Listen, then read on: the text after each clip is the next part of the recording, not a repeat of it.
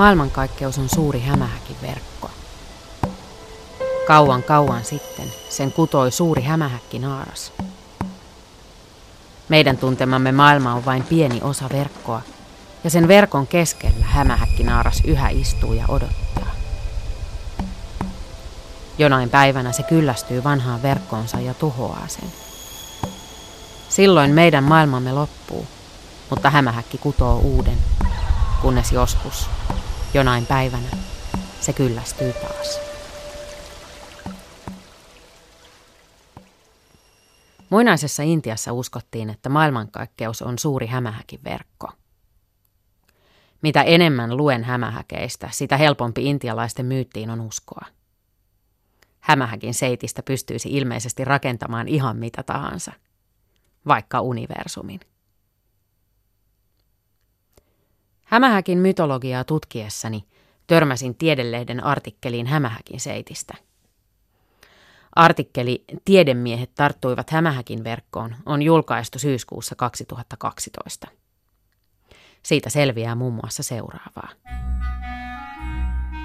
Hämähäkin seitti on niin kestävää, että jos siitä punoisi 2 senttiä paksun köyden, sillä voisi vetää jumbojettiä. Seittilanka on monta kertaa vahvempaa kuin samanpaksuinen teräslanka ja noin 2 kertaa joustavampaa kuin nailonkuitu. Hämähäkki pystyy tuottamaan jopa 7 eri seittityyppiä. Kaikkein vahvinta seittilankaa kutoo Darwinin hämähäkki. Sen tukilanka on 10 kertaa niin vahvaa kuin luotiliiveihin käytettävä kevlar-kuitu. Tiedemiehet puuhailevat ahkerasti keksiäkseen tavat valmistaa hämähäkin seittiä keinotekoisesti.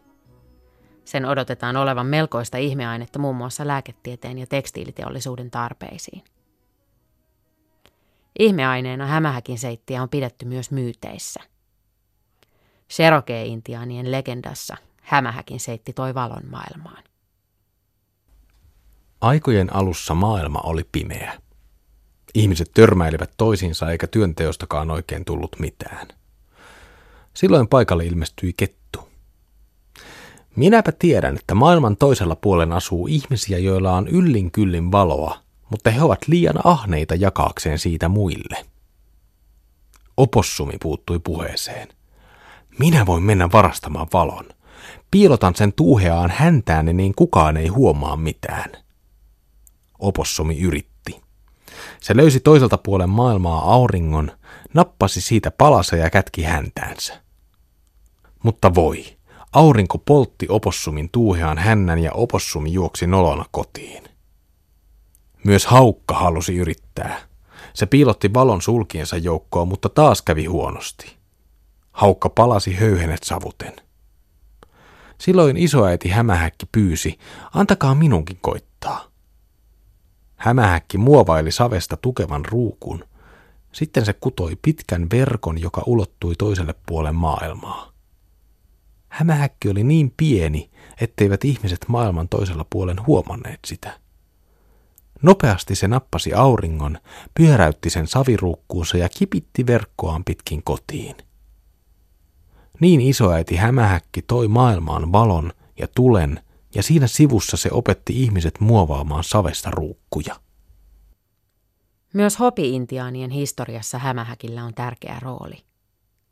Hämähäkkinaaras on taivaan jumalatar. Sen verkon palasista syntyvät taivaan tähdet, ja yhdessä auringonjumala tavan kanssa se synnyttää myös ensimmäiset ihmiset. Vanhin tunnettu hämähäkkipiirros on esihistoriallisessa Gasullan rotkossa Espanjassa. Lihavan hämähäkin seurassa pörrää 3 tai 4 kärpästä. Hämähäkkiä on luultavasti palvottu jumalana muinaisessa Perussa. Vuonna 2008 sieltä löydettiin temppeli, jonka seiniä koristavat hämähäkkiornamentit.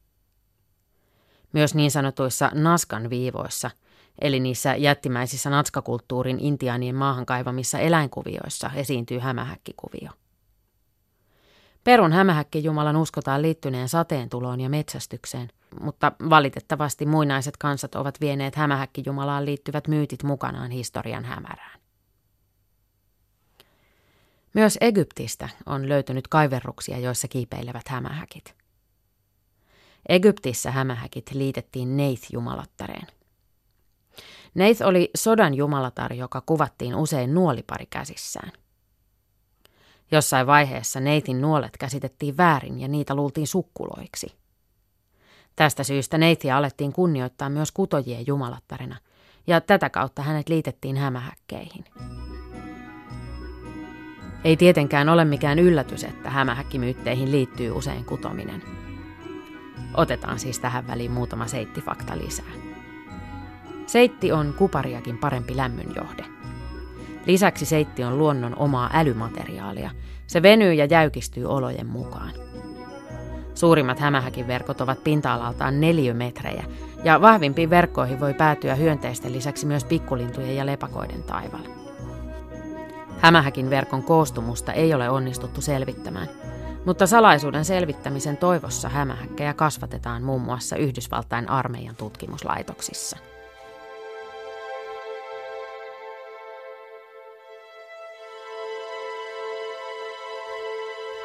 Arakne oli paimenen tytär, joka oli tunnettu loistavasta kutomistaidostaan. Mitä pidemmälle Arakneen maine kiiri, sitä ylpeämmäksi tyttö kävi. Hän alkoi leuhkia, että voittaisi taidossaan jopa jumalatar Athenen.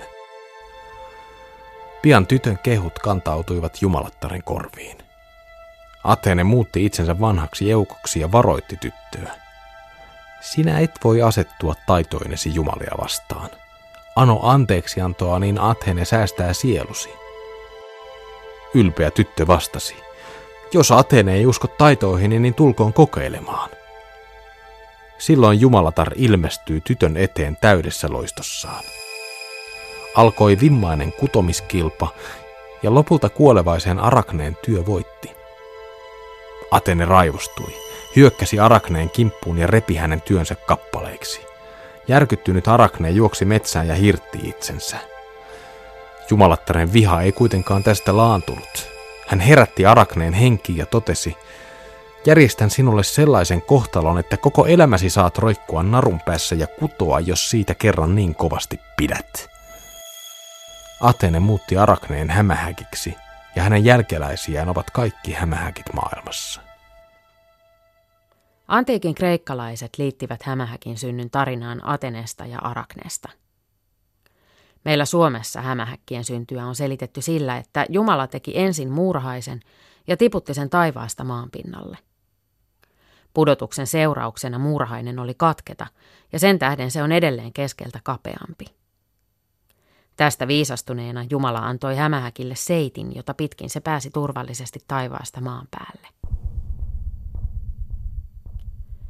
Eri puolilla maailmaa on ollut yleinen uskomus, että hämähäkin, erityisesti ristilukin tappaminen tuottaa epäonnea. Suomessa uskottiin, että valkoista kristinmerkkiä kantavan ristilukin tappamisesta seuraa omien vanhempien kuolema. Hämähäkkien on uskottu ennustavan myös säätä. Antero Järvinen kertoo vuonna 2000 ilmestyneessä Humanistin eläinkirjassa, että hämähäkkejä on käytetty lukuisien sairauksien hoitoon. Hämähäkit olivat käyttökelpoista lääkettä malarian, isorokon, spitaalin, kihdin, hammassäryn, päänsäryn, peräpukamien ja impotenssin hoitoon. Ummetukseen auttoi takuuvarmasti kourallinen hämähäkkä ja leivän päällä. Hämähäkin seittiä on käytetty haavojen hoidossa ja verenvuodon tyrehdyttämisessä. Seitissä onkin penisiliinin kaltaista parantumista edistävää ainetta. Nykyään hämähäkin myrkyistä kehitetään lääkkeitä sydänpotilaiden hoitoon. Hämähäkkiä ja lääketieteen yhteisestä historiasta löytyy myös outo kuriositeetti.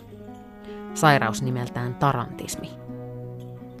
Taudin uskottiin johtuvan tarantelihämähäkin puremasta, ja sitä esiintyi Italiassa 1300-luvulta alkaen. Tarantismin huippukausi oli 1600-luvulla, jolloin se levisi Italiasta myös Etelä-Ranskaan ja Espanjaan. Tauti aiheutti tuskia, hetkellistä halvaantumista, pahoinvointia, hengitysvaikeuksia ja irstautta. Omituista tässä taudissa oli se, etteivät siihen auttaneet mitkään lääkkeet, vaan hoitona käytettiin musiikkiterapiaa. Potilaat tanssivat iloisen musiikin tahdissa jopa 3 päivän ajan. Joidenkin uskomusten mukaan italialainen Tarantella-kansantanssi on saanut nimensä taranteli hämähäkiltä ja tarantismitaudista. Antero Järvinen kertoo Humanistin eläinkirjassa. Elonkorjuaikana pelloilla vaeltaa viuluniekkoja, jotka odottavat, että pistoksen saaneet palkkaisivat heidät. Eloisan tanssin ajateltiin ajavan myrkyn pois ruumiista, vaikka muuan napolilainen lääkäri epäili uhrien olevan joko luulosairaita, kevytkenkäisiä neitoja tai puolihulluja. Tarantismi on mainio esimerkki siitä, kuinka kulttuuri ja paikalliset olosuhteet vaikuttavat siihen, pidetäänkö jotakin tautia tai vitsausta ongelmana ja kuinka sitä hoidetaan. Ruisviljassa esiintyvän kotelosienen aiheuttama torajyvämyrkytys on voinut olla taudin syynä. On myös epäilty, että tarantismi olisi ollut kansan vastareaktio jyrkälle kristillisyydelle. Hämähäkki tarjosi tekosyyn jatkaa perinteisiä kesäjuhlia ja orgioita.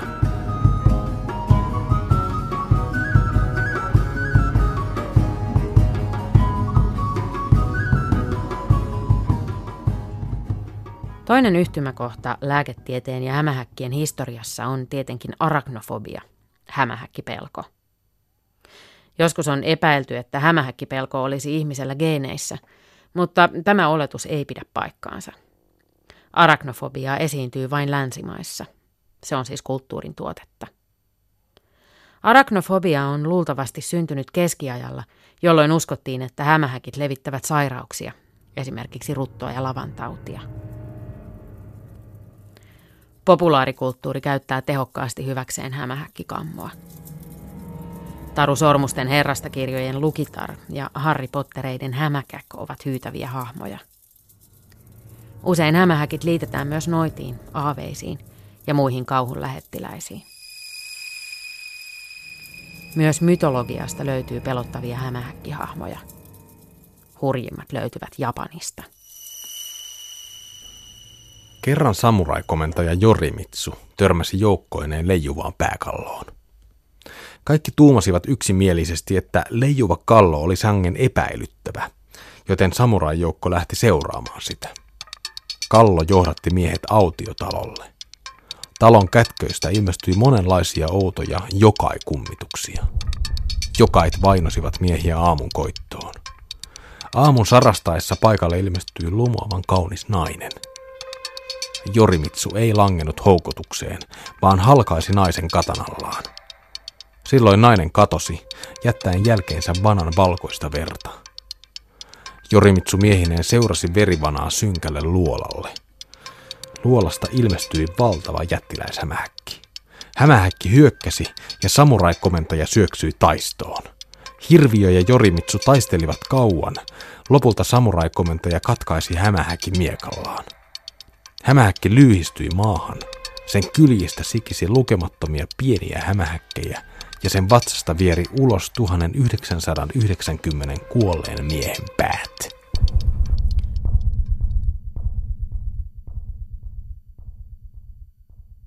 Samuraikomentaja Jorimitsun kukistama hämähäkki on nimeltään Tsuchigumo. Toinen pelottava japanilaislukki on Jorogumo. Kun hämähäkki täyttää 400 vuotta, se muuttuu lehmän kokoiseksi ja saa maagisia voimia. Siitä tulee Jorogumo. Jorogumot viihtyvät usein vesiputousten äärellä. Siellä ne odottavat uhrejaan. Kun paikalle saapuu mies, muuttaa Jorogumo itsensä kauniiksi naiseksi. Se houkuttelee miehen mukaansa ja soittaa uhrilleen bivaa, japanilaista luuttua. Mies lumoutuu musiikista ja Jorogumo kietoo miehen seitteihinsä.